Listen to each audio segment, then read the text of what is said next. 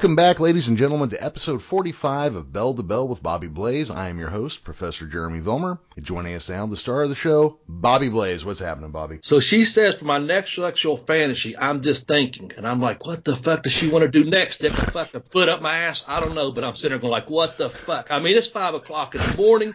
I'm sitting there with my dick in my hand. I don't even know anymore. Are we recording it, yeah, Jeremy? Yeah, yeah, yeah, we've been recording for several Oh, minutes now. Yeah, hey man, it's good to be here. I was just talking about this. Uh, never mind. Uh, I didn't know we were. So anyway, it's five o'clock in the morning. You got your dick in your hand. I don't know what's next. I just say, what are you going to do at that point? You know. Anyway, yeah, hey, it's good to be here with the professor Jeremy Vilmer, uh, Vilmer, and I'm Bobby Blaze, and I don't know anything other than that. Other we're going to have a good fucking podcast today because episode 45, important dates in pro wrestling. Jeremy. Oh, oh, goddamn. Um, Bobby, real quick, I'm just, I, I- I don't want to overshare. I recently had a young lady over to my apartment for the first time, oh, okay. and she, um, she was, uh, kind of just poking around through some shit and, you know, different places. And she goes in the closet where right now I, I don't really have a place to display a couple things. I've got a picture of you with your face split open at Sunday Bloody Sunday. Uh. And my copy of the NWA title belt. And she looks at me, she goes, what kind of kinky shit are you into? Let's see. That's what I'd say. What are you going to do at that point? You got a uh, fucking leather belt and a guy with a fucking busted up head. What does she think? I don't She's know. get the fuck out of there, probably. Oh yeah, Or I'm gonna- stay. Or stay. yeah, one of the two. happily Yeah. stay. Happily stay. Because if they like Oh, you, exactly. Women will do damn near anything if they like you. that's it. Yeah. That's it, man. No, welcome Uh, back, everybody. Welcome back, Bobby. We are here, barely keeping our shit together right. for right. episode 45, when we're going to cover 10 important dates in pro wrestling history. Um, one one of the things that Bobby and I run into when we are researching topics for our shows is that when you search wrestling history, all you get is WWE shit. Wrestling is bigger than the WWE, but today we're going to cover a lot of the WWE's history. Yes. So we've got a little egg on our face. yeah. You got any shout outs or anything before we get started, Jeremy? Again, just to all our regular listeners, our new listeners, everybody out there, we really appreciate your support so much. And I'm not going to start naming names because I'll leave somebody out, and you know I don't want to piss Adam off again. So there you go.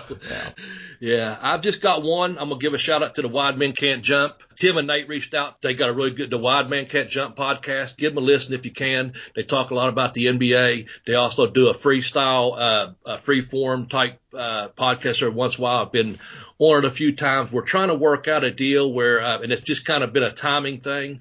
Uh, they're, they're, they really support our show. Uh, I appreciate that. And also Nate's been trying to get me in touch with, uh, it, it's already been done. We just can't settle on a date. We're going to do a shoot interview of Dan Severn and myself over on their podcast. Oh, nice. So, so yeah, uh, that's been in the works for a while. We just, again, we've all been busy. Um, the contact's been made, but that's just a quick shout out. And hopefully maybe something off of that can come over and bleed into our podcast. Uh, Tim sent me a real nice message concerning that and they want to support our show a little bit. So, uh, I told them I'd just mention it to you and I just mentioned it to you. So that's my big shout out. And also thank you to all the great listeners we have out there and the great fans we have out there. yeah, absolutely. Um, yeah, no, and uh, you know the guys over at Wide Men Can't Jump have been really supportive of us. Matter of fact, Nate does our our show closing for us. Yes. Um, also, yeah, if, if you guys are listening to this and you haven't seen Bobby's matches against Dan Severn, get over to YouTube and fucking check them out. They're pretty fucking outstanding. You guys, I mean, that was, that almost looks like it was three quarters of shoot match.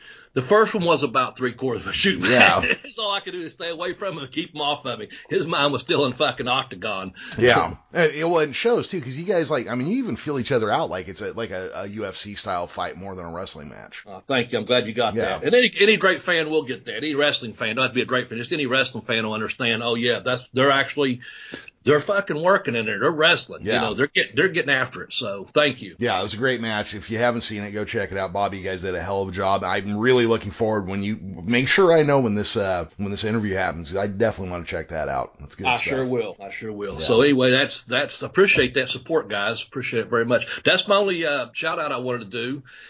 Uh, well, before we get started. Well, um, let's um, let's pay some bills real quick then. Yep, then, do uh, that. We'll get started. So, uh, guys, this this show is sponsored by Bobby's Books. You know, Bobby is a former pro wrestler, but he's also an author. Probably more importantly, more importantly yes. these days. Yeah. And uh, right now, you can get two of his books on Amazon, and you can also help out the show by buying them through these links that I'm going to throw at you now. tinyurl.com/slash blazebook1. This will take you to his book Pin Me Pay Me. This is your first book out, out of a series of two, basically, that have been released so far. Yes, and sir. then if you go to tinyurl.com slash blazebook2, you get his next book, which is I Kicked Out Onto the Education of a Wrestler. Great behind the scenes stories about a guy whose passion was 100% pro wrestling. Even fucked off a career in teaching to go be a pro wrestler. what are you going to do? well, you know, well, that's, that's the thing. The heart wants what the heart wants, you know? Yeah, actually, I had two people this week told me they've, they've read my books uh, here in town, and I'm surprised anyone in Ashland's read the fucking books, to be honest with you, because I just don't get a lot of feedback locally. I get a lot of other feedback uh, through social media, which mostly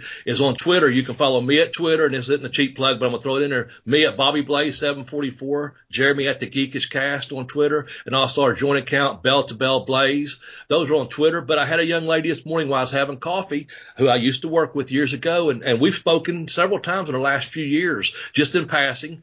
And uh, this morning she said she asked me how my writing was going because I've been working on some other things, and and she said, "Did I ever tell you I read your first book and it was actually really good?" I was, I, and then she told me some other, and I was like, "Oh, you read it? Thank you for for reading it. Thank you for telling me that." So anytime, and I had a guy Jim, I, I was riding a bike and I got the Jim told me, uh, he walked up to me. I hadn't seen him for a while. Uh, he's about your age, Jeremy. Mm-hmm. Uh, I, I used to, you know, work in a school system for a while, uh, as mentioned, and uh, he come up to me and started talking to me. I hadn't seen him. Said, "Hey, I, I read your book, man," and he said his neighbor gave it to him to read, and uh, his neighbor actually was a guy I went to school with and graduated with. So I was like, "Oh, that's cool. Tell him hey, and I'm glad you read my book. No matter how you got it, but here's the way you can get it for you or your loved one or someone you you know who you care about. Just go to one of those help sponsor the show and go to one of those fucking uh, uh, tinyurls, you know, dot com blazebook one or tinyurl.com backslash blazebook two and get one and and hopefully you enjoy it and, and don't forget to leave a review, man. Leave a review for a podcast, uh, leave a review for my books. Uh, just let us know how we're doing. You know, we like to hear that kind of feedback, man. I know I do, and I tell people leave me a review all reviews are appreciated. I appreciate a fair and honest review. Mm-hmm. All reviews are appreciated. Of course, uh, you know, four star, five star, that's great. But but if you feel like this is a two star or a three star book, leave me a three star. Just be honest with you. When I've had one review removed, and it just said basically it said Bobby Blaze sucks. Well, that's not a book review. That is it, not. I may suck. That may be true. Has nothing to do with the book. Exactly. And, and Amazon kindly m- removed that because it was not a book review. But, um, you know, Pin Me Pay Me has over 102 reviews and, uh, there's a, there's a couple. You can learn so much from a two or a three star review. But I had a guy leave a review that was three stars and this was early on and it's not someone I know. And I read the review and I thought, man, I would buy this book in a heartbeat because his review was so kind. So I said, let me see what other stuff he's reviewed. He had reviewed four other products and each of those products was a four or excuse me, a three star review out of the four. Other than my book, he had five reviews and four, one of them was for a Black and Decker blender. And I'm thinking that's, that's top of the line shit. You know what I'm saying? Mm-hmm. But when I read the review on that, he gave it three stars, but the review was like, shit, I want to run out and buy this blender. You know what I'm saying? So I didn't take it real personally. He left me a three star review. This person just leaves good, solid, honest reviews, but to him, you better be a damn good whatever to get a four or five out of. Yeah. So you can learn so much from a four star, or excuse me, a three star review or a two star review, as long as it's fair and honest. If you like our podcast and people have given us five stars, that's great. If you think it's four because Bobby gets on our rambles about fucking reviews, leave a four. I still appreciate it. That's that. Let's get on the fucking show. All right. That's enough of that. God Oh, damn. all right, Bobby. So this week we are doing 10 important dates from pro wrestling history. Um, now, some of these aren't going to be dates. I mean, some of them are kind of lost to antiquity. 10, we'll start with this one. the formation of the National Wrestling Alliance in 1948. Yes. Almost all wrestling was independent from each other. Uh, there were no official, officially recognized world champions or anything. The NWA came along and changed that. Founders uh, originally were Pinky George, Al Haft, Tony Stecher, Harry Light, Orville Brown, Sam Muchnick, and Don Owen. Yes. And uh, I'm the glad you read that. Thank you. And the NWA is 71 years old this year and is now owned by Billy Corgan. Yes. Uh, so it has had a, a, a tumultuous and storied history. There was a time, and I'd, I hope it's coming again, when the, the only world title out there was the NWA, the only one that was really worth it. Outside of that, everything was a promotional title. Uh, and when I was growing up, that was the one, you know, uh, again, we're going to talk about some other companies and stuff. And we've all, we've done one on belts before, but to me, that was as a, as a fan, when I saw the NWA belt, that was the one that I thought was the real world heavyweight champion. Yeah. No matter if I was watching uh, the Memphis wrestling or as I got a little bit older and caught up with some WWF at the time, to me, it was that NWA title. That was the title belt that meant something. And, and so whether Funk had it or Race or Flair, or then Terry come along and had it, you know, all, you know, Dusty, that the people. And I've met so many of the NWA champions, you know, Dusty, and, and I, I, had, I kept track. It's changed a little bit through the years, of course, but I've met so many former NWA World Heavyweight Champions. And as a fan, that meant so much to me. And also as one of the wrestlers going, Oh my God, this is a belt you, you know, this is what you are in the business for to win that belt because mm-hmm. it just meant something you know, to me as a young fan and also as a young man as I got older. So, uh, yeah, I appreciate you pointing out how important that NWA heavyweight title belt was. Of course, they had tag team belts and, and light heavyweight belts and, and they just, you know, really, uh, monitor the entire wrestling industry as far as, you know, getting everyone together and getting an organization together is very pivotal point in professional wrestling, how they, how they, uh, worked this, you know, uh, yeah. Part of the uh, wrestling program because, and I'll say this, when an NWA champion, and I know we're not in a dispute between, you know, well, the WWF guy or G, uh, E guy, you know, he just does it within a promotion, uh, uh, you know, defends the belt. The NWA guys, those guys were on the road, you know, 300 times a year and they're yep. defending it for two and three in a row, two or three nights in a row against the same opponent. Then they might go to another town and they have to go, and they're going, they're against guys from every damn territory. So they have to wrestle one style one night when they're in Florida. They're wrestling another style when they're in Texas. They're wrestling another style when they when they go up to to uh, Indiana or Chicago or wherever you know. So they're wrestling all over the fucking United States. A different style when they get to California. Mm-hmm. Uh, but but to me, that's what it meant because as a fan, they're defending that title. You know, traveling around, and that's not dig towards any other belts or any other corporation or nothing like that. Just to me as a fan, that's what the NWA meant to me that they had a belt and the champion that carried that belt, he was the man. Yeah. So. Well, and, and the word world is on that title and the NWA champion did Europe, Asia, America, Canada. I mean, yeah, that belt went around the world. Man. Yeah. Isn't that something? That really anyway, is. that's that's our number ten, and I think it's a great way to start off the show, man. So uh, you want me to do number nine? Yeah, let's do number nine. This was a personal favorite of mine. Number nine was the first Starrcade, November twenty fourth, nineteen eighty three, Greensboro, North Carolina. Uh, Flair for the gold. Uh, we've talked about some of these matches before.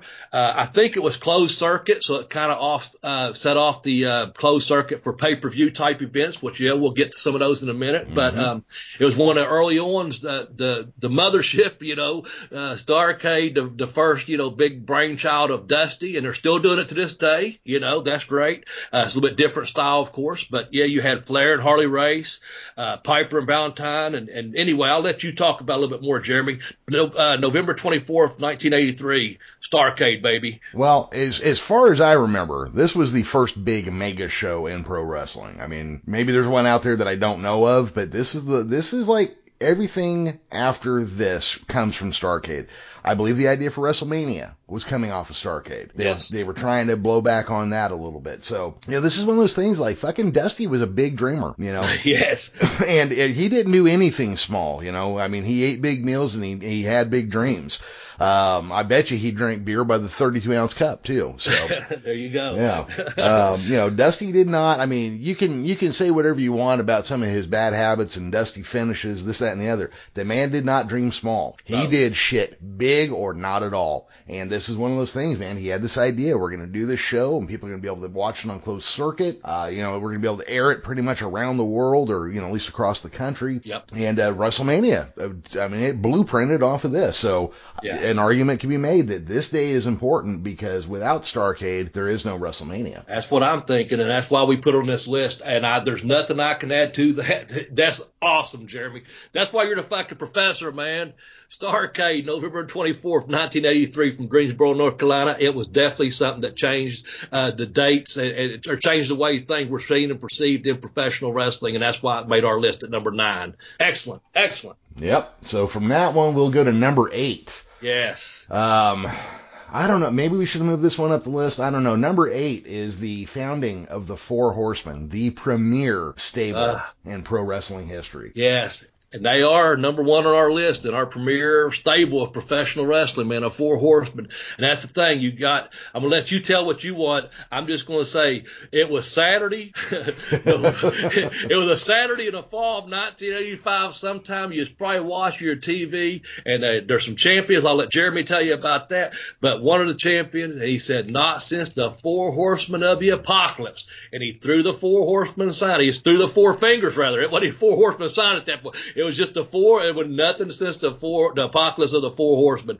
And he drops his hand, and when Arn does that, boom, the shit gets real. Mm-hmm. There's the, the, the formation of the four horsemen. What do we have in the four horsemen, Jeremy? Who the fuck we been talking about? Tell them. Well, the, the four horsemen was uh, the Andersons, Ole and Arn. Uh, mm. I, I, don't even know. Did they did, were they using the name the Minnesota Wrecking Crew, or did that drop off the generation? I think before? it had dropped off a little bit. Yeah, I think yeah. so. They so, had used it, but I think it had dropped off that point. Yeah. So in, in kayfabe story storyline wise, Ric Flair was the cousins of the was a cousin of the Andersons, so that's how he came in, world champion. And on top of that, they threw in the the greatest sawed off little runt heel yes. ever in the history of any fucking in the history of our sport, Bobby. Um, yes. Um, but on top of that, they had James J. Dillon, who might have been the most shit sucking weasel manager of 1985 right there. That guy, you wanted to slap your own TV screen when he was on there. so the Four Horsemen was, you know, Ole and Arn, Ric Flair, Tully Blanchard, managed by J.J. Dillon. They just were the best. Yeah. And yeah. we could do a whole podcast, probably the four horsemen. When you was when you was telling me about that just now, telling our audience about that, think about this. We've had Tully when you said sawed off front. If you're listening to this program and you talk about heel, you know, and he's number one on our list from that podcast. You could do a whole thing on a four horseman. And then Arn, we've put him on two or three different lists mm-hmm. I know mm-hmm. of. Flair was on our list for champions, you know, obviously. And then of course manager, we had our top two or three, and and we debated and uh, did this. I think JJ was like number three three on our all-time list, agreeable list with most of our fans, and I think with you and I for number three, if I'm not mistaken on that. So we've got a just on our podcast alone, we could talk and talk and talk about the fucking four horsemen. But that's the thing, you had these these guys that was basically training together, traveling together, wrestling together, and they're all fucking champions and they're in a ring together, mm-hmm. and and it's just they lived the lifestyle, they lived and breathed that horseman fucking lifestyle for that time period, man. Uh, and it, uh, here we are talking about it you know, 30 years later, 35 years later, it's it, the greatest stable, whatever you want to call it, ever in professional wrestling, the Four Horsemen, man. And and we're talking November of '85, somewhere around that time. It could have been late October, early November, but when they flashed that sign, yeah. And boom, the champions all got together. Heavyweight champion, world heavyweight champion, tag, world tag team champion, you know, U.S. champ. We got all the fucking gold. You know, they are, well, they are the four horsemen. They're number eight. yeah, that's, um, and, and there's some ambiguity about what day the yeah. horsemen were founded. Cause I mean, they were together as a group because time permitting, trying to get all four of those guys in an interview, they brought them up together. That could be considered the founding of the Horsemen. The day yep. Arn flashed his fingers and used the name. I mean, that could be considered the day. So we, we kind of chicken shitted a little and just said fall of 1985. You know, there you go. Yeah, yeah. Um, so yeah, that's that's a big date. I mean, I, I don't. you're going to hear the collective sound of the entire southern part of the United States turning off their TVs at 6:05 on TV. I don't. Know. Was it even on at 6:05 or was it in the morning yes. back then? It was okay. Uh, it was the the uh, yeah. Go ahead. Uh, I'll but, my version. yeah, but uh, we're going with Black Saturday, July fourteenth, nineteen eighty four, the day Vince McMahon bought Georgia Championship Wrestling's air slot. Yeah. And I was one of those fans in 1984 that was going to turn on my TV because it was already on anyway. From, uh, you know, I'm going to watch WTBS, which is the super station, you know, out of Atlanta, Georgia, Ted Turner's, you know, Superstation, Channel 17, and I think it was our Channel 6 here, whatever your local cable provider, you know, and you're ready for Georgia Championship Wrestling. You're ready for the voice, Gordon Solie, who we've talked about on here. Mhm. And, he, and he's supposed to be, and he had a co-host back then, Freddie Miller. So you go to turn on your Saturday at 605. What do you get? You got Freddie Miller, but no Gordon Solie. The next thing you know, they're showing clips and highlights from, I think, the WWS USA show. They're showing house clips of uh, shows from like the Northeast and from Florida and somewhere else. You know, you know, what the fuck is it? Where, you know, where, where, where's our Georgia Championship Wrestling? You know, where, where the fuck is Tommy Wildfire? Where's Mr. Wrestler number two? Where's Gordon Solie? Where's the masked superstar? You, you know, where the fuck's the real wrestling at? What the fuck is this? Arena reports. What the fuck? Get the fuck off my TV. Who do I call? Call your local cable provider and bitch. That's what you do. It was, it was a fucking Black Saturday for sure in 1984, Jeremy. Uh, That's that. Go ahead. You tell me. I'm, I'm gonna spit out my uh, go. Well, so obviously, you know, living in the West, it, it didn't have the same effect on me, but um, I do like I like hearing you guys who were in the South when it happened, like because Jim Cornette, like you can hear when he talks about it too, you can hear his temper coming up, and. apparently TBS got a number of phone calls literally asking, where's my Gordon Solie wrestling? there you go. So it was the day that um, the entire South went, oh, turn, turn, turn that shit off. exactly. Oh, And we did. yeah. It did not last long. Um, but you know, here's the thing. So Vince McMahon bought that time slot, put on a shitty show, and they got a million dollars for it. Um, Damn. yeah. So, uh, yeah, I mean, you know, you could call it a mistake, but it was a mistake that netted him a shit ton of money. There you go. and also got him uh, James Barnett as a uh, consultant for a long time, and that was and that was the guy who could run wrestling. You Yep. know, yeah, Yeah. We didn't talk about that some other time probably. Yep. But you know, there's this typical thing of, you know, stepping in a pile of shit and coming out smell like a rose, you know. that's it, man. So what are you going to do? It's Black Saturday, July 14th, 1984 that made our list at number seven, which is Oh. going to kind of go along with that. We kind of put this together time frame wise. Uh, it was, uh, number six is, uh, Ted Turner buys JCP. The date we had was November 21st, uh, 1988 is when Crockett Promotions got bought out by Ted Turner. And I, Thereabouts, I guess, if not immediately changed the name to World Class, uh, or World Championship Wrestling. I'm sorry. Mhm. Uh, but it's WCW, I guess it became known after that when on a regular basis, once uh, Turner bought out the, the JCP, the uh, Jim Crockett Promotions, if you will. But uh, anyway, go ahead, Jeremy. Well, you know, six. we're going to trace a lot of things back to this, but yeah, November of 1988. Uh, Ted Turner bought 65% of the controlling interest in Jim Crockett Promotions uh, for $9 million. Yeah. Um, you know, this is, you know, obviously back when wrestling was still making a lot of money. Yeah. Um, but, uh, you know, the thing was that Ted Turner had always had wrestling on his TV stations. He was always going to. The Crockett Yes. promotion had gotten into financial trouble. And so Ted Turner bought the company. Uh, the, the Crockett family kept a minority position. I believe they owned the other 35% of the company. I do. There's a story I love that Vince McMahon tells about Ted Turner calling him up. Uh, you know, hey, hey, Vince, I'm I'm in I'm in the wrestling business. Then he's all like, oh, that's that's great, Ted, but I'm in the entertainment business. And I'm thinking, you're saying this to the guy who created TBS, TNT, and CNN. You're more of an entertainment business than he is. All right, Vince. You know, Yeah. fuck. Um, but from this, because he buys this company, we we set the stage for the first black heavyweight champion in history. Yes. Uh, what I would say is the temporary killing blow to the NWA when when WCW leaves the NWA. That almost rendered it completely dead. Um, you got some weird things like where in WCW there was an NWA world champion and a WCW world champion at the same time on different people. I don't know why you wouldn't just give both belts to one guy and and lend legitimacy that way. A lot of things grow out of this, and uh, you know the WCW would stay in the NWA until 1993, so about about five years.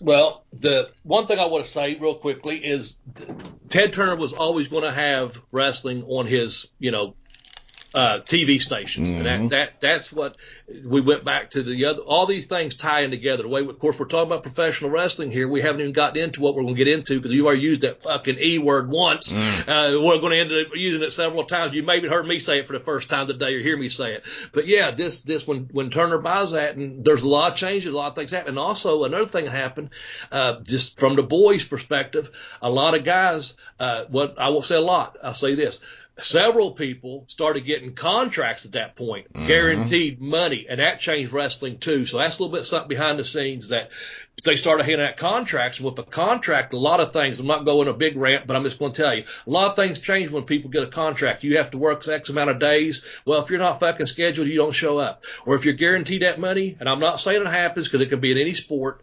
I'm just saying sometimes you're like, you know what, I'm just going to take a fucking day off or I'm going to take a match off and you're not going to perform because your money's there. Mm-hmm. Now, I don't want to discredit anyone, nothing like that. I'm not saying it happened or it didn't happen. Just, just a lot of things can change as opposed to saying, you know what, if I go out here and bust my ass and put on a good show tonight and I get paid off that house, I'm going to try even harder and I want to have the best match in the card. So it can work both ways. But, you know, those contracts coming in professional wrestling with Turner handing out, you know, Turner broadcasting systems with, believe me, I got a couple from FedEx every couple weeks and I, I miss them. Believe me. I'm just saying Ted Turner's checks don't bounce. And when these guys are out there busting ass on the road and stuff and they start getting guaranteed money, that changes things in professional wrestling too. So that's another important thing because that comes up, uh, whether you're independent contractors or whether you're employee, and that's a whole nother, you know, podcast probably, but, but that's why it's so important that in November of 1988, when Turner buys out Crockett, just a lot of fucking things changed in the world of professional wrestling. Did I about sum it up, Jeremy? Uh, I believe so. I mean, that, okay, that, good. Yeah, because that did really change how wrestling was. I mean, this, yeah. this was a period, this was a period for wrestling that was kind of odd anyways because like this shortly after this happens WCCW folds into um, you know USWA with the AWA I mean just this was a tumultuous yeah. time in pro wrestling and um, this really set the stage for WCW versus WWF. Yeah. You know, yep. I mean, because they were going to be the last two standing. Not, I yep. mean, not terribly long. You know, 13 yep, years not, isn't terribly long after, yeah. Nope. It's all for that time period, that cycle of wrestling we've talked about before.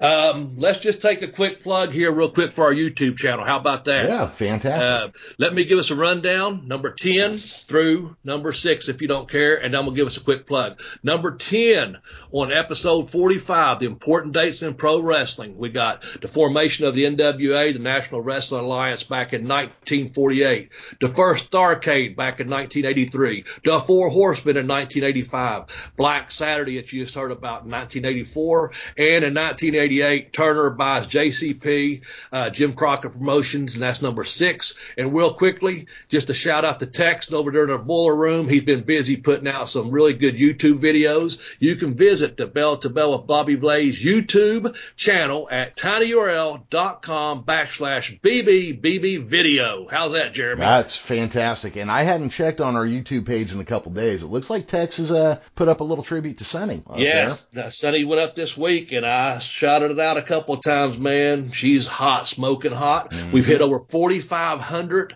uh, subscribers to our channel at the uh, tinyurl.com BBBB video. But uh, not only that, the toughest guys, uh, legit badasses. Paul Orndorff has like 156,000 views. Meng or Haku, he has like 105,000 views now. Gene LeBell has like 60,000 fucking views, man. Mm-hmm. I mean, it's great. And then the girls, I put up the last three. Uh, I put up your girl, Missy Hyatt, man. Oh, Missy Hyatt. she, she's getting about 500, I think. I could be wrong. And then Sunny just went up this week as well, and she's already got a few hundred. So give those things a view. Uh, and especially, you know, you hear Jerry, he does a good job. Well, I'll let Jeremy tell you how Tex does it. But the thing about it is when you like the video, and you subscribe to it, it helps the show out. We appreciate that very much. But also that last minute, Tex always puts something like a minute with Sunny. Yeah. You know, and you're like, ooh, and you for 60 seconds, guys, you can just let your mind wander. Yeah. Well, see, Tex has Tex has a lot of free time since we don't actually let him have a key to get out of the boiler room. Um, and how the fuck did he get that phone at one time? I don't ever know. I don't know. I, I I had the contractors go in and rip that line out, so that's that shouldn't be happening again. I'm just, um, but Tex, what he does is, you know, he takes segments of the show, and at some point, I'm sure we're gonna have to start doing YouTube only bits for, you know, specifically for that page. But Right. what Tex does is he takes parts of the show, slices them up, so that way, you know, like when we do a top ten, I'll take like whatever the number is, and he'll add in context and videos and things, and you know, and and a, time or two, he's called me on some bullshit that I've stated as a fact that I probably shouldn't have, or I didn't know exactly what I was talking about. But you know, he he puts it in context. I mean, me and Bobby record this. I listen to it a couple more times when I edit, and then I'm usually done with it. But when uh, Tex puts out a video, because of the way he brings in context and outside information and things to highlight what we talk about, it's actually entertaining for me to go back and watch those again. Yes, so it's it's are. definitely worth checking out. Yeah. Yep, that's good. That's good, man. That's good. Thank you, Tex, very much. Uh, we'll have you some lunch served down in the boiler room shortly. Shortly, yeah. okay, let's get ready to get into our top five, Jeremy, if you don't care.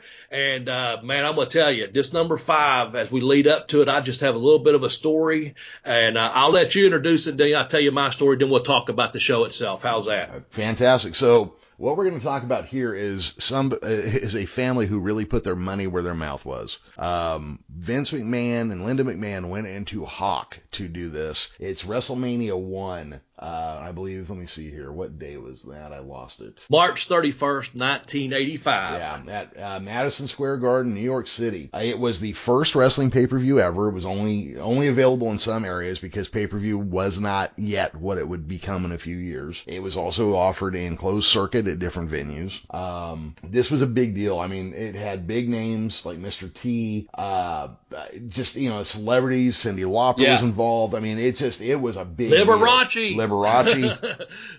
That that man knew how to carry a candelabra. You know? I don't know how to carry a but I know how to carry a candelabra. No. Anyway, no, you know the thing about I wrote about that in my second book. You know, I kicked out on two the education wrestler. I got a story called Train Ride, and then at, I'm coming back from Baltimore, Maryland on March the 15th, 1985. And thing I remember about this is the two weeks to the show, prior to the show, I remember all the hype and all the build up to that first Mania. I was so I was wanting to be a wrestler so bad, but obviously I wasn't for another few years. But I was I just wanted to be, a, and I was like, this event is going to be taking place. It really just changed the way things, the promotional package that's put by that. I saw people on you know morning TV shows, late night TV shows. People, you know, your Hulk Hogan's, your Orndorffs, your Mr. T's, your Pipers, uh, your Cyndi Laupers. Your, they're all doing these promos, and and your uh, your celebrities. We've already mentioned a couple. Uh, uh, all that, and I'm on that train, and I'm thinking, oh man, I want to be a part of that one day in some way, you know, professional wrestling. And I still haven't used the E word, as you noticed, but anyway, uh, there was another guy on the, the train ride. He was with his mom, but he's close to my age, and we was just talking about that, uh, you know, not the whole train ride, just kind of like what me and Jeremy's talking about on our show. Just two fans, man. And then when it came out a couple weeks later, of course, I didn't have it on pay per view. I had to wait, you know, next day and, and hear about it and read about it. And then, of course, magazines come out. Then your programs come out, you know, your whatever the Monday night show and, and maybe the following week. But there was enough fucking publicity, man. The USA Today newspaper, uh, man, it was just one of those things that just changed the fucking face of wrestling. But I know with me, it just that whole experience of that first WrestleMania, the excitement, you could hear it when I'm telling the story, man. It's just, it, it just was there for that show. And it just changed the world of professional wrestling with the media coverage. Uh, Jeremy's already mentioned the, uh, the pay per views, the way they're done and how they reach people around the world. That fucking March 31st, 1985, WrestleMania 1, that was a very important date in professional wrestling, in my opinion, and I guess the professor's opinion. Oh, absolutely. Well, this this revolutionized pro wrestling. Um, if it started with Starrcade or not doesn't really matter. Vince McMahon really used pay per view to dominate pro wrestling. it became, you know, uh, I mean, eventually got to the point where it was every month, which is a little much. But when it started off just a few shows throughout the year, it was fantastic because it, they really were big event watches. Yeah, Yeah. absolutely, absolutely. So anyway, any more things about number five, WrestleMania one? Uh, Gene Okerlund sang uh, sang the was the Star Spangled Banner at the beginning of the show because the singer didn't show up to do it. Oh. Um, the Iron Sheik and uh, uh, Nikita, or Nikolai Volkov won the tag titles from Mike Rotunda and Barry Windham, Okay. but of course they had to cheat to do it. Win if you can, lose lose if you must, but always cheat. Oh, there you go. Yeah. Um, you know, Mr. T was there and he pitied the fool. Yeah, just it was a big, it was just a big deal. And I forgot that uh, Volkov and Sheik ever held the tag titles. Completely Yeah. forgot that.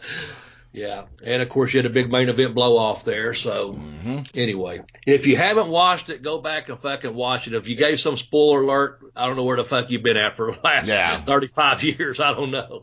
So anyway, WrestleMania one, uh, March 31st, 85 comes in as an important date. Let's move on to number four because things are starting to heat up a little bit here. Uh, number four on one of Turner's stations. Nitro debuts from the Mall of America, September 4th, 1995. And as Nitro comes on, it's the kickoff of the Monday Night Wars, man. Uh, go, Jeremy, is all I can tell you, Well- 'cause we could talk about this forever too. How it changed uh, when Turner says, you know, I'm a wrestling. Canell says, well, thank you, but I'm this kind of company. Well, here comes wrestling. Yeah. September 4th of 85. And now there's some competition out there against, uh, Raw. Well, um, to believe the story as it is told to us, somebody asked Eric Bischoff, what do we need to do to really take the fight to WWF? You know, what, what do we need to do to compete? And keep in mind, WCW at this point was a distant second place. Yes. It was a distant second place. And Eric Bischoff tells, I guess it would be Turner, he tells Turner, put me on against them on Monday nights, which sounds like a bafflingly stupid thing to do. But they did it, and for 82 weeks, they kicked the shit out of the WWF. Um, and I, I don't know if anybody ever saw that coming, but this, this was September 4th, 1995 was the first episode of Nitro to air yeah. up against the WWF's Monday Night Raw. Um, that's that's a big deal because it the Monday Night Wars grew out of this. Yeah. WCW overtaking WWF as the premier wrestling company in the country grows out of this. Eric Bischoff's ego ballooned up 10 sizes of its own gigantic size already because of this show. Bobby, you got anything to add?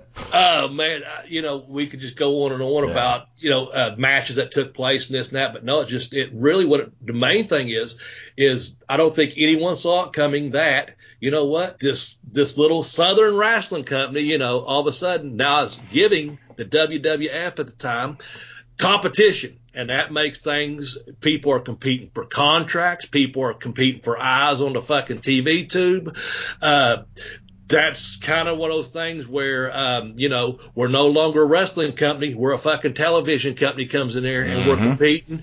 And, uh, I, the only thing I'm going to say is that, cause I, again, I'm not going to ramble about the matches and that, 'cause we got some other stuff to discuss on down the line here about some of that.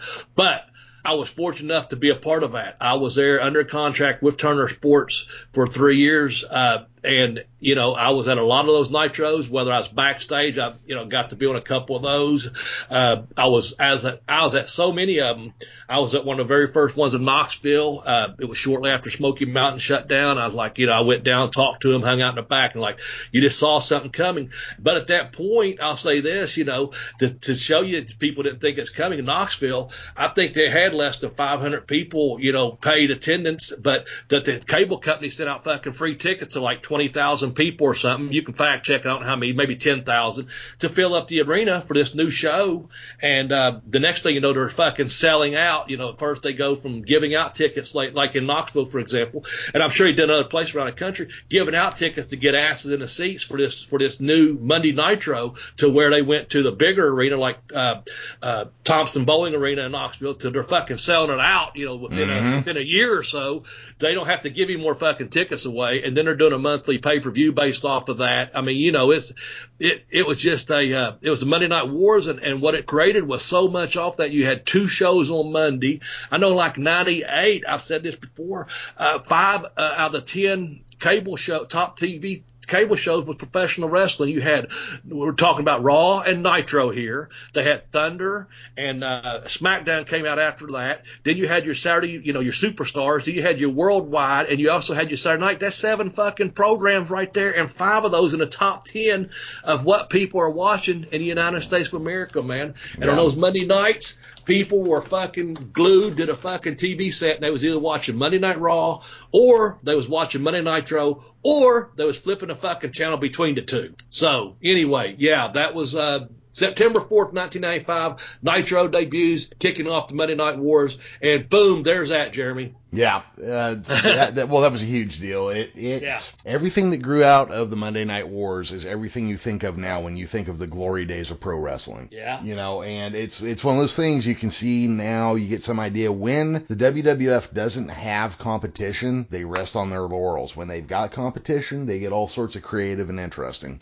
Um, you know, it, it- that era proved it because the WWE, WWF back then, before Nitro became a big deal, kind of sucked pretty badly. Yeah. If if you go back and think about it, it was a low point in their uh, creative history. And you just look at the last 20 years to see what they've done without any direct competition, rested on their laurels again. Yeah. So uh, there you go. We can all thank Eric Bischoff for making. okay, that's Okay. enough of that. yeah. Hey, how about this? Let's get this in before we get to our top three. Jeremy, Yes. how about Prime? Do you like Amazon Prime? I love Amazon Prime. I, right. you know, Bobby, I recently, my wife and I split up and I had to move into a, a different living facility. And uh, I used Amazon Prime to buy most of my furniture. There you go. Yeah. And if you are a listener of this show, you can try Prime for free for 30 days. You can get a trial. Just go to tinyurl.com backslash BB, try Prime. Put it in there. It's not going to cost you a dime. Just give it a trial, a 30 day trial. See if you like it, because I, I guarantee it you'll like it. Also, the show gets a little bit of kickback out of it on Jeremy's end, and we want to get him some fucking furniture, man. Get him a new futon. He might have a girl coming over, man. Get him a big lazy boy or something. You know, I don't know. Uh, but we get a small kickback. Just use the tinyurl.com backslash BB, try Prime. They've got a lot, a lot of streaming on there, a streaming service. You can get shipping. Now they've got in some select areas overnight fucking free shipping. Next day fucking free shipping if you order something. I order movies and I order socks. Uh, you know, I'll, if I order something else, I'll let you know. But anyway, of my fucking underwear drawer, people, and just go to tinyurl.com backslash BB try prime and help Jeremy get some fucking furniture. That's, I right. can tell you. well, you know, also, um, for anybody who knows me, uh, you know I love horror movies, and the cheaper the better. That's really how I feel about it. I have come across some gems hiding out on Amazon Prime in their in their free to watch area where you don't have to buy them; they're included with your subscription. Uh, one of my favorites, it's called I, I Had a Bloody Good Time at House Harker. I've interviewed one of the creators. Um, it's about the descendants of uh, the Harkers from Dracula having to fight a vampire again in the modern era when they're a bunch of losers in their hometown. It, it Wow. fucking hilarious movie. Um, I also discovered this thing called Transylvania TV. It's a it's a Muppet show basically about these monsters that run a TV station in the Carpathian Mountains in Transylvania. Um, it is funny. It's not for kids. Do not do not let the do not let the puppets fool you. Uh, do not watch this with your children, but do watch it because it is a damn funny show. It's available on there as well. I will have to check it out. I've Yeah. already got my Prime, but if you don't, just use tinyurl.com backslash BB, try Prime, get your 30 day trial free, folks, and help kick back on some show a little bit. With that said, we're going to move into our top three. I'm going to let Jeremy talk a little bit about this because he's got a good thing about it, how we tied this together. Uh, I'm going to announce it. I'll let Jeremy fill it in. It was July 7th, 1996 is what we kind of were shooting for on a date, but there's a little bit of backstory to that, and that is the Outsiders come on WCW, World Championship Wrestling. There's an NWA formation. I'll let Jeremy go over there. Outsiders, NWO, uh, go, Jeremy. All right. Well, so yeah, so leading up to this event, this was Bash at the Beach, July 7th, 1996.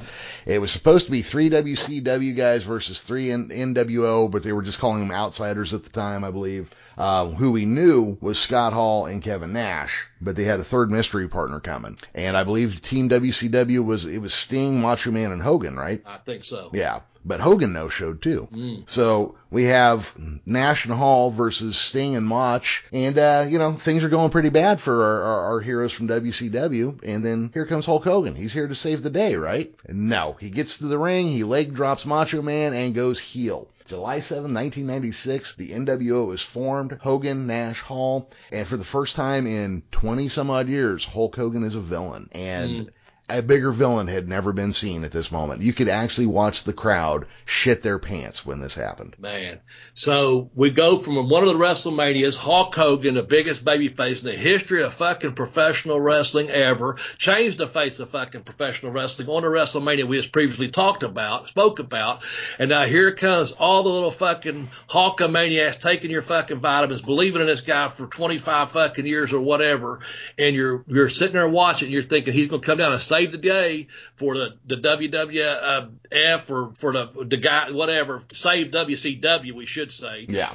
From WWF. And here he comes, Hulk Hogan, Hollywood Hogan turns fucking heel, man. Changes colors uh, from the you know the fucking uh, red and yellow, and now he's all black, and he draw. Oh, you know, it's one of those things. Hulk Hogan turning heel, it just broke all those fucking Hulkamaniacs little fucking hearts. And I'm gonna tell you, the creative genius behind that, someone telling, hey, this is just a suggestion. You think you're over now, and you really want to fucking get over? Turn fucking heel. And you know who was hardly, hardly responsible for that besides Hulk Hogan?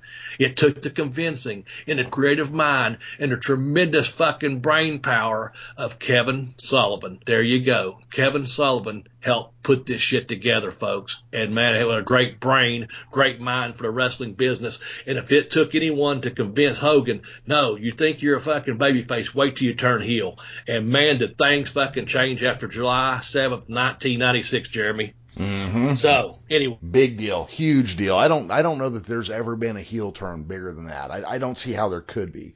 I don't see how it could be either. I think And- you're right. Yeah, and the other thing is the NWO was probably the first thing that really made wrestling cool. You know what I Hmm. mean? It's like because like you know you saw a few people like wear a wrestling T-shirt here and there, but when Yeah. the NWO hit, you saw everybody wearing an NWO shirt. Yeah. Everywhere you went, you saw that goddamn NWO logo on You every. sure did, man. You sure did. Yeah. yeah. Um, Merchandise. Merch, yeah. merch, merch. Well, that's the thing. It kind of turned wrestling into a merch company more than a wrestling company.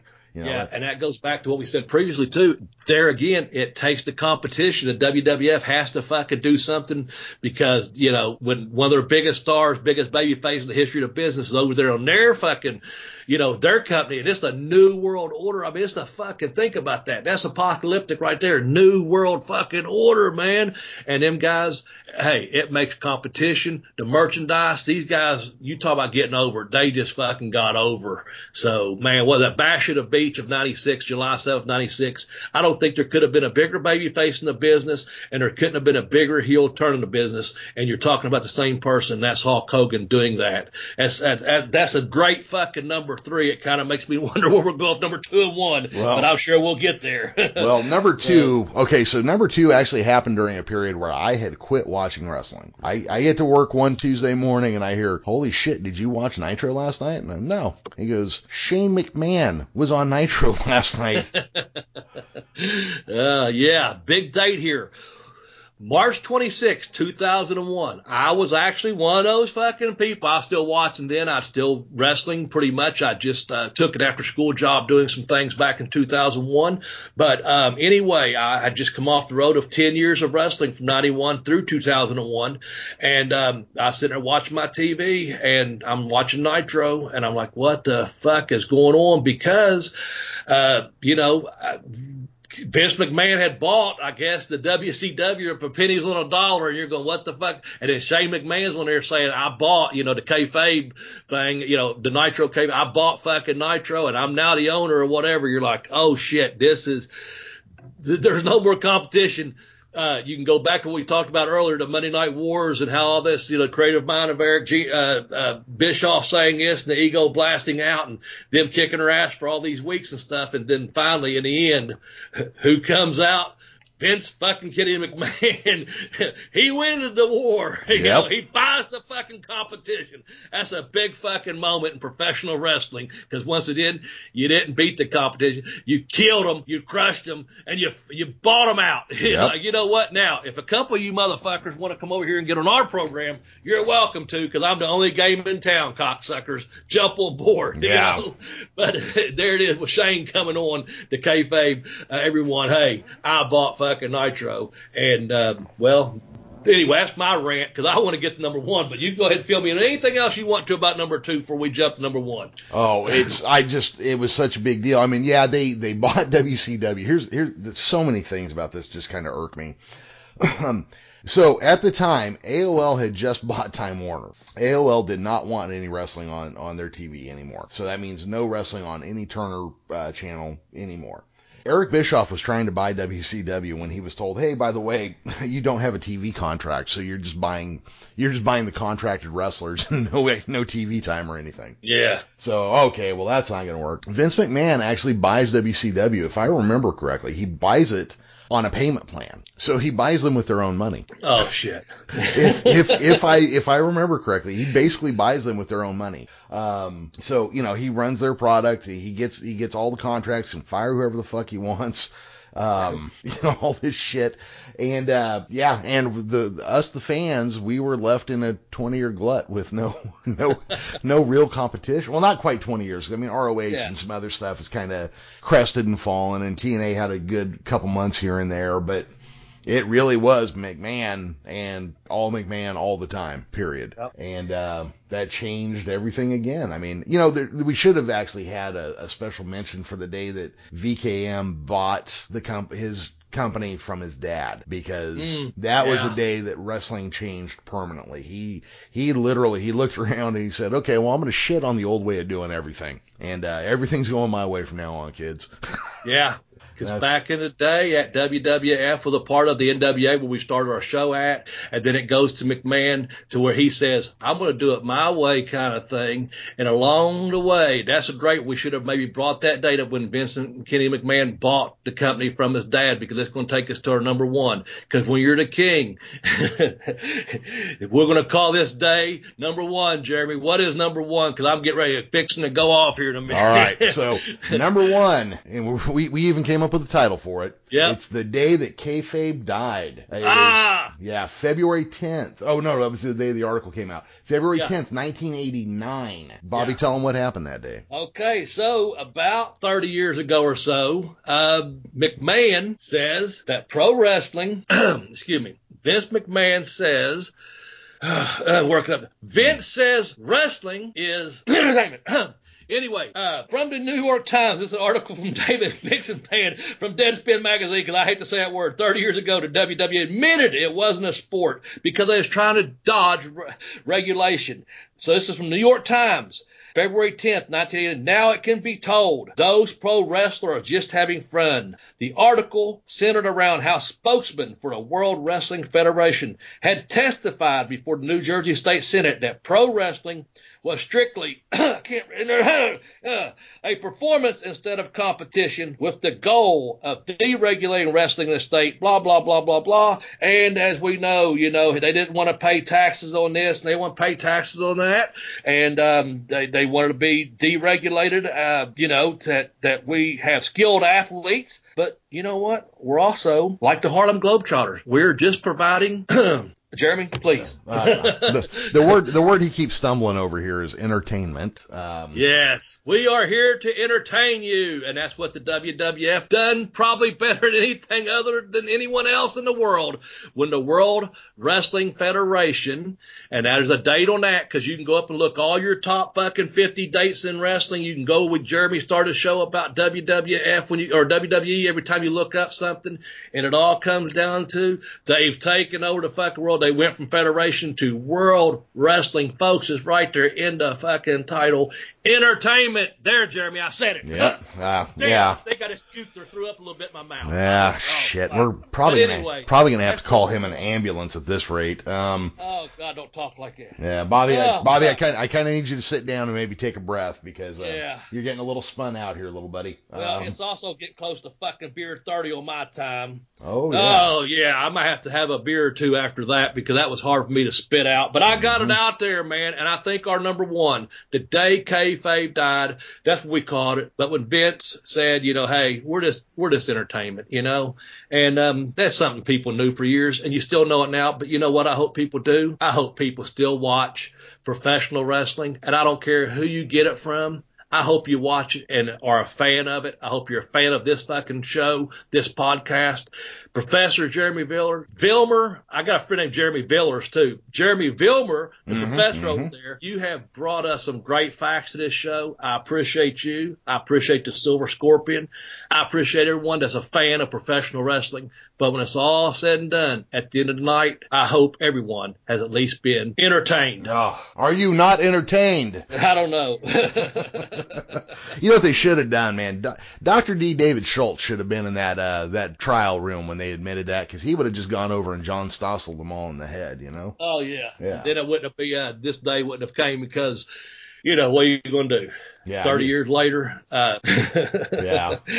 Oh, man. I think we had a good show. I hope you like this. Guys, if you're out there, Nate's going to come on and give us a little closing, but I'm going to tell you, go follow Jeremy on Twitter at the Geekish Cast. Follow me at Bobby Blaze 744. Follow our joint account at Bell to Bell Blaze on Twitter. Go visit the YouTube channel, uh, the Bell to Bell Blaze podcast channel. There's a Facebook group out there. Just whatever. You know what? Give us some feedback. Use the hashtag BBBB. Give us your top fucking 10. Uh, you know, this, this came off a huge list, man, that Jeremy and I start working with. Some things get more credit than others and we just start going with it, run with it. But we do want to hear back from the fans. We've mentioned reviews earlier and I'm sitting there telling you right now, if you want to hit us up on Twitter saying, Bobby, that was a great number one, that's fine. If you say what, uh, Bobby, your number one sucked. Jeremy, your number one sucked. I think this is number one. You know what? I'd like to hear about it. I really would because that gives us more topics. We've probably come up with three more podcasts based off this one podcast that we've just spoken about, things that we can talk about. And we get a lot of that from our listeners and our fans and we appreciate it. And Jeremy, I'm going to shut up and let you finish this up, brother.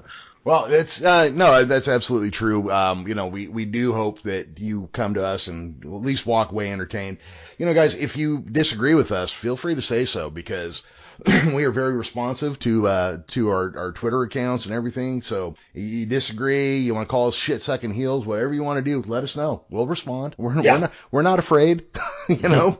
and fuck it, you know what? I've been wrong a lot. I've probably been wrong more this morning than most other people will be all day. So you know.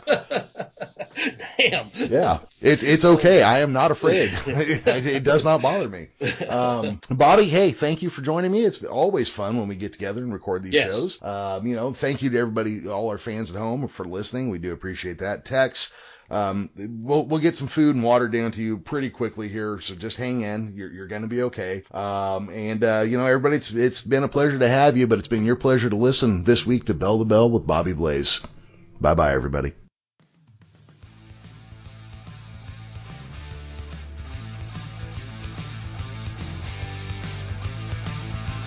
Thanks for listening to Bell to Bell with Bobby Blaze. You can follow the show on Twitter at Bell to Bell Blaze. You can also follow Bobby on Twitter at Bobby Blaze744 and Jeremy on Twitter at The Geekish Cast. To purchase one of Bobby's books, you can visit tinyurl.com slash blazebook1 to purchase Pin Me Pay Me, Have Boots Will Travel. And you can visit tinyurl.com slash blazebook2 to get I Kicked Out on 2, The Education of a Wrestler. To donate to the show's podcast hosting fees, you can visit gofundme.com slash bell to bell podcast hosting fees. Be sure to include a hyphen in every word in bell to bell podcast hosting fees. If you follow and listen to the show on Apple Podcasts, please leave a five star review. Be sure to share the show with any wrestling fan you may know and get on the Facebook page where you can keep up with bell to bell fans just like you. Again, thanks for listening to the program and look for the show again next time.